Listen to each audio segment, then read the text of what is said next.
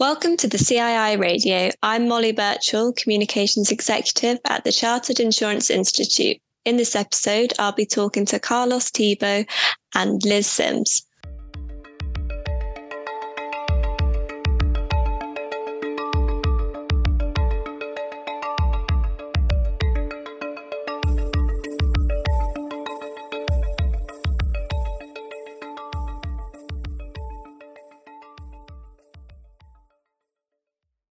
This episode of the podcast, we are talking about how mortgage brokers can support borrowers. We are joined by Carlos Thibault, Chair of the Society of Mortgage Professionals, and Liz Syms, owner of Connect Mortgages and board member for the Society of Mortgage Professionals. Here is my conversation with Carlos and Liz. Hello, Carlos and Liz. Thank you for joining us on the podcast today. Hi. Hi, Molly. Hi. Carlos, can you give us an overview of some of the key developments in the mortgage market recently?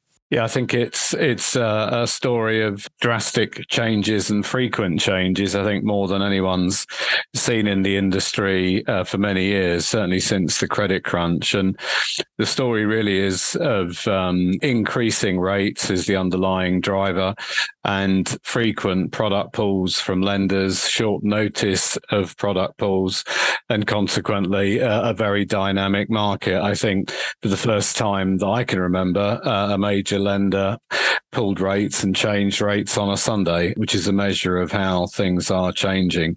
Who knows where rates will end up, but just uh, as a comparison, two year fixed was at 4.74 kind of average before the mini budget is now sort of about six 6.07 and five year 4.75, 5.97 the trend is upwards, and I think um, the frequency of changes will continue to be high. And I think brokers um, need to ensure that they're really geared up for this kind of environment, probably for many weeks yet to come. Thank you, Liz. Did you have anything else to add on that? Yeah, I mean, it is a it is a very challenging market for mortgage advisors at this moment in time because of the frequency of changes even the you know the sourcing systems can't keep up to date with it. So an advisor might go on to a sourcing system and think oh that rate i'll pick that one. But actually the rate was pulled the day before but the sourcing system hasn't got around to updating the rates yet because there have been so many of them.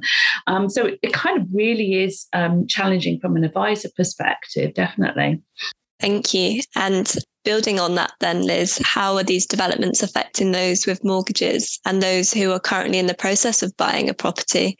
I think um, the, the biggest effect for people with um, who are looking to get mortgages, get onto the property ladder, or in the in the process of doing that at the moment, is um, is affordability. Really, the higher the interest rate goes, the higher the monthly payment, the more pressure on the affordability calculators as a starting point. And whilst the government has um, introduced, you know, some stamp duty cuts, which are obviously very welcome, they are really only going a small way towards offsetting what is a much larger problem in terms of the affordability. And what we're seeing happening in the marketplace is, particularly for those who are currently in the process of buying, is if something goes wrong along the way, so for example, a, a chain breaks down because one person in that chain pulls out, then the customer goes and finds a new property, but their product that they picked two or three months ago at a much, much lower rate is no longer available anymore. The lender can't honour that product and they find themselves not actually being able to go forward anymore with a mortgage because they can no longer afford the rates that are being offered today. So that, that's causing quite a difficulty. Um, and I think also what's happening because of that pressure that's happening in the marketplace with the rate changes, brokers, customers, administrators, lenders are all having to react so quickly to try and quickly secure a rate before it disappears. I'm seeing a couple of mistakes happen as well. So, you know, for example, one customer um, was offered a particular rate based on the product being available at 85% loan to value. Um, it turned out that they didn't qualify for that product because of something in the background in terms of the residential status. They only qualified for an 80% loan to value product, but it was several weeks before that was discovered in the underwriting. And by that time, the rates had gone up so much, you know, suddenly the new rate that they were able to take was significantly higher than if the if the broker had managed to get that piece of criteria correct in the beginning. So I think it's a difficult market from that point of view as well for both customers and for brokers. Yeah, thank you, Liz. Carlos? Yeah, I, I fully agree with uh, with what Liz was saying, and it, it's um, I think it, it, it, it's interesting as well that I think many brokers need to um, be conscious of their existing customers as well. So it's definitely very stressful for, for customers embarking on a, a transaction right now, whether it's buying or remortgage. But I think equally important is um, to engage with your existing customers. Um, we, we, live in quite unprecedented um, times in terms of the speed of change. And I think for a lot of existing customers, some some of them should really be looking at uh, locking into rates right now, uh, even if it's in advance of their deal coming to an end, assuming that any redemption penalties obviously make financial sense for that customer. But I think it's important, as I say, to engage with existing customers to make sure that they know you're there and to make sure that that you're reviewing their current circumstances and responding quickly for those that are under pressure or extremely concerned about what's happening to rates and what kind of rate they can lock into after their current deal expires. Yeah, thank you. What are the FCA's expectations for supporting mortgage prisoners and those struggling with repayments as rates increase? Carlos, did you want to go first? Yeah, I mean they're they're very clear about um, uh, they expect lenders to engage with customers and to have a dialogue with customers with those experiencing difficulties, and uh, there actually is a guideline as well that encourages lenders to uh, amend criteria uh, in, in circumstances where that criteria is or that customer is close to the lender's risk appetite. So, in short, they're, they're um, requiring lenders to be flexible where they can be in terms of assisting customers um, uh, to get into new deals. And the, the profession as a whole, there's an expectation to support vulnerable customers. I mentioned before about uh, the importance of brokers engaging with existing clients. And uh, I think it's also important for uh, brokers that aren't aware of it to understand that there are other organizations that, depending on the circumstance of the customer, that may be well placed to assist. So I'm thinking in terms of signposting to consumer organizations and um, uh, specialist debt charities as well. Thank you. Liz, did you want to add anything else? No, I, th- I think, you know, being aware of vulnerable customers is really, really important in this current market. Um, it's understanding what to do if somebody is a vulnerable customer that sometimes, you know, advisors do struggle with. So, um, you know, it, if a vulnerable customer is somebody that is got a hearing impairment, do they have somebody that could be with them that could could help them to understand things? Is it a language difficulty? Is there a you know an age issue? Um, it, it's what to do if you find yourself with a customer with vulnerable um, circumstances that advisors need to spend a bit of time on and understand you know what they can do, which kind of leads into you know what brokers can do um, to, to meet the regulatory requirements really. And um, consumer duty obviously is is coming round the corner for us but the principles of consumer duty really we should be in, implementing now not waiting until those rules are actually um, in place. And what is right for our customers now? How how can we help our customers now? Look at all of the options. So i think in the current market you know making sure as an advisor you are investing time to do a proper detailed fact find. So, not being trying not to be pushed by this kind of rate driven speed requirement, making sure you don't cut corners, doing a detailed fact find, consider assets that your customer might, might have. Does that lead into ways of helping the affordability issue, like things like offset mortgage, for example? So, you know, not necessarily taking a smaller mortgage and using up all the savings and not having a, an emergency pot because you still need that, but would an offset mortgage help to use those savings to reduce the interest but still have access to those savings for you know affordability going forward? So thinking about things like that as well. And also thinking about protection you know because the, the bigger the cost of the mortgage is in relation to somebody's income, um, the more at risk they are if things go wrong from a sort of a health point of view. Um, uh, those kind of things need to be considered in more detail as well now, as well, I believe. Thank you, Liz. And Liz, you just touched upon this, but I'll, I'll ask the question. Um, what can brokers do to ensure they are meeting the regulators' requirements? Carlos, did you want to give your answer to this? I think Liz uh, made the point very well that actually a lot of what we've been talking about in the last few minutes dovetails precisely with um, a consumer duty.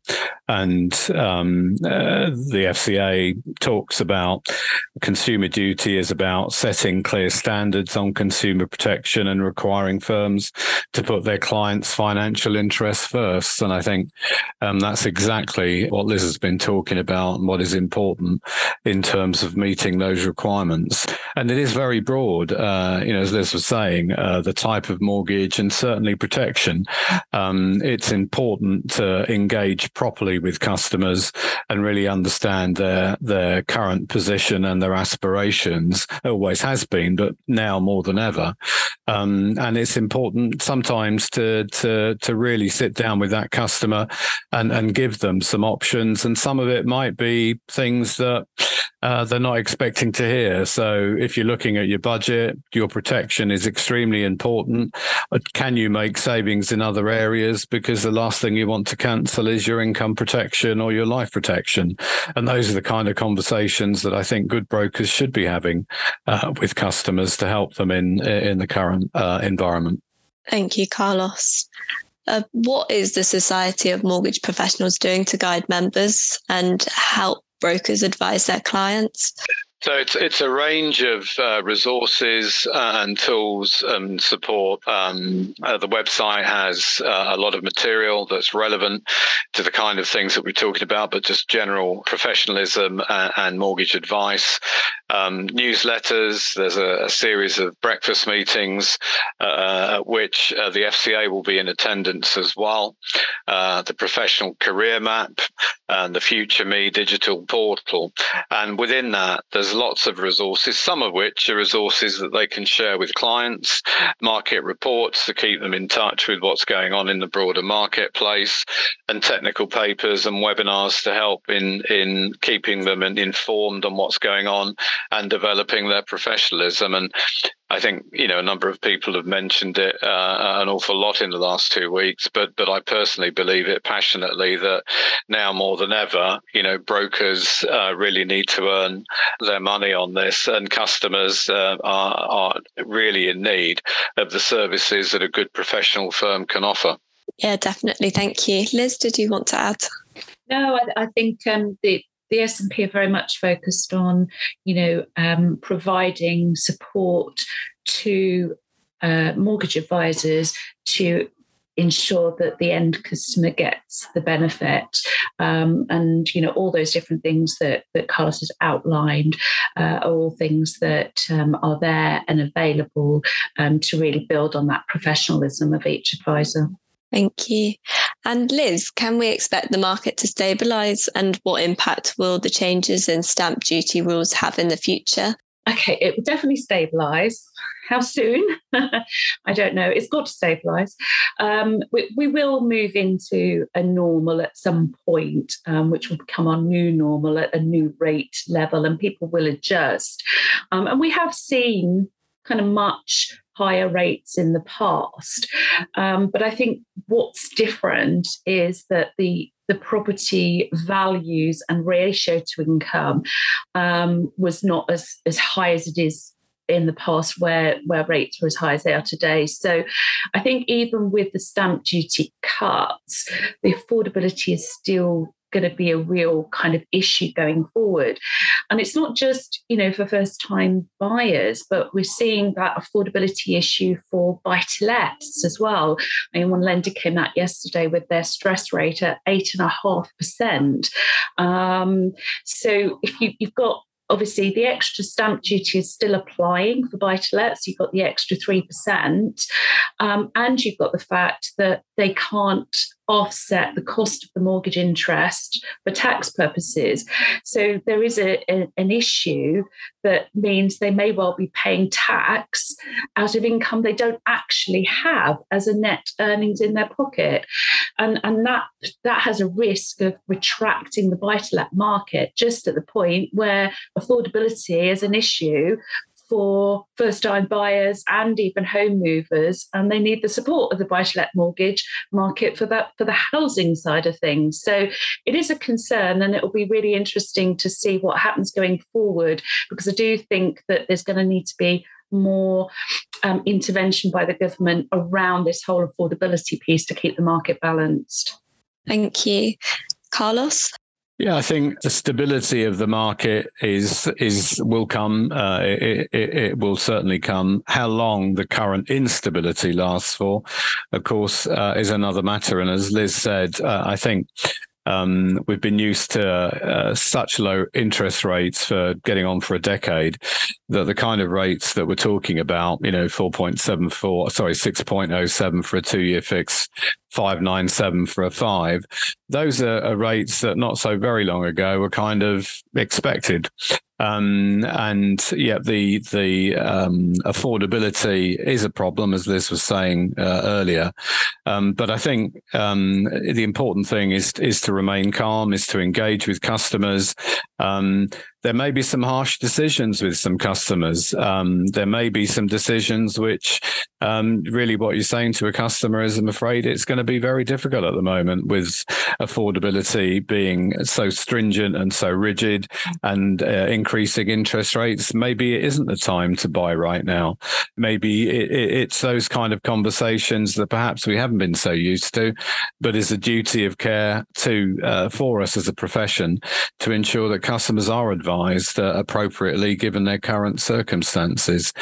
But overall, I'm positive. Uh, you know, I think we will have difficult times. It's going to be stressful. Um, we will have uncertainty for a while. Let's see what happens when the financial statement is announced. That may bring some calm. The pound has, has climbed a little bit in the last week or so. So I think we've still got um, some twists and turns to come before uh, we know exactly what the next sort of 12 months are going to are going to look like. Thank you, Carlos. And are you concerned for what this all means for the mortgage profession going forward, or are you hopeful the market will improve as we move into 2023? I think the market will stabilize. Uh, I think um, uh, this kind of property increase, pro- property price increases that we've had, uh, you know, do they do uh, an awful lot of good in the in the overall scheme of things? Perhaps uh, a period of, of slower property increases and and um, a reduction in in uh, in the kind of uh, growth that we've seen in the last two or three years, perhaps is a good thing. But but I'm I'm not concerned about the profession at all. As I say, I think the beauty of what we do is we're there for our clients and our customers, and we have to be professional. And you could argue that um, the tougher the economic environment, um, the more that people need us, and the better we have to do our job. I'm kind of a bit more concerned about you know, the the health of brokers and the stress levels that brokers are coping with, and I think it's incumbent on every firm to to really make sure that they're supporting their own staff, that they have appropriate infrastructure in place to cope with the changes that we're seeing, and and they're likely to be with us for some time yet to come. Um, but I think the, the the future of of what we do as a business as an an industry, I think is is very bright, even in difficult economic circumstances. And Liz mentioned earlier in, uh, in this um, program that uh, protection is so important, and it is. And and I think that's something that becomes ever more important in, in the kind of environment that, that we're seeing right now. So yeah, I'm very hopeful. Uh, I'm very confident that we've got a strong profession that needs to to really stay calm, be professional, support customers, engage with customers, have meaningful conversations, and I think we'll have a, a healthy industry uh, coming out of the next few months of of turmoil. Thank you. And Liz, would you like to add anything? Yeah, I, I would. I would just say, I mean, agree wholeheartedly with Carlos. You know, the mortgage market is an incredibly resilient market. Uh, mortgage advisors are resilient. We will get to that. What is our normal new normal. Um, and then there will be innovation within our market that will help us adjust to, you know, what that new normal is. So, you know, for example, property investors might turn to higher yielding properties like HMOs or holiday lets, and advisors will be, you know, will invest more time in becoming understanding those mortgage products to support that. Or in the first time buyer market, there'll be more innovation coming in, like the joint borrower sole proprietor to help affordability. So I think, you know, we can see if we look historically at the mortgage market, there's been ups and downs as we've had credit crunches, we've had changes from regulation. This is this is another challenge, absolutely. But I wholeheartedly agree with Carlos that we will overcome it and we will use innovation like we've always done in the marketplace to to try and support our customers as best as we possibly can. Thank you. And finally, where can listeners go for further resources and guidance?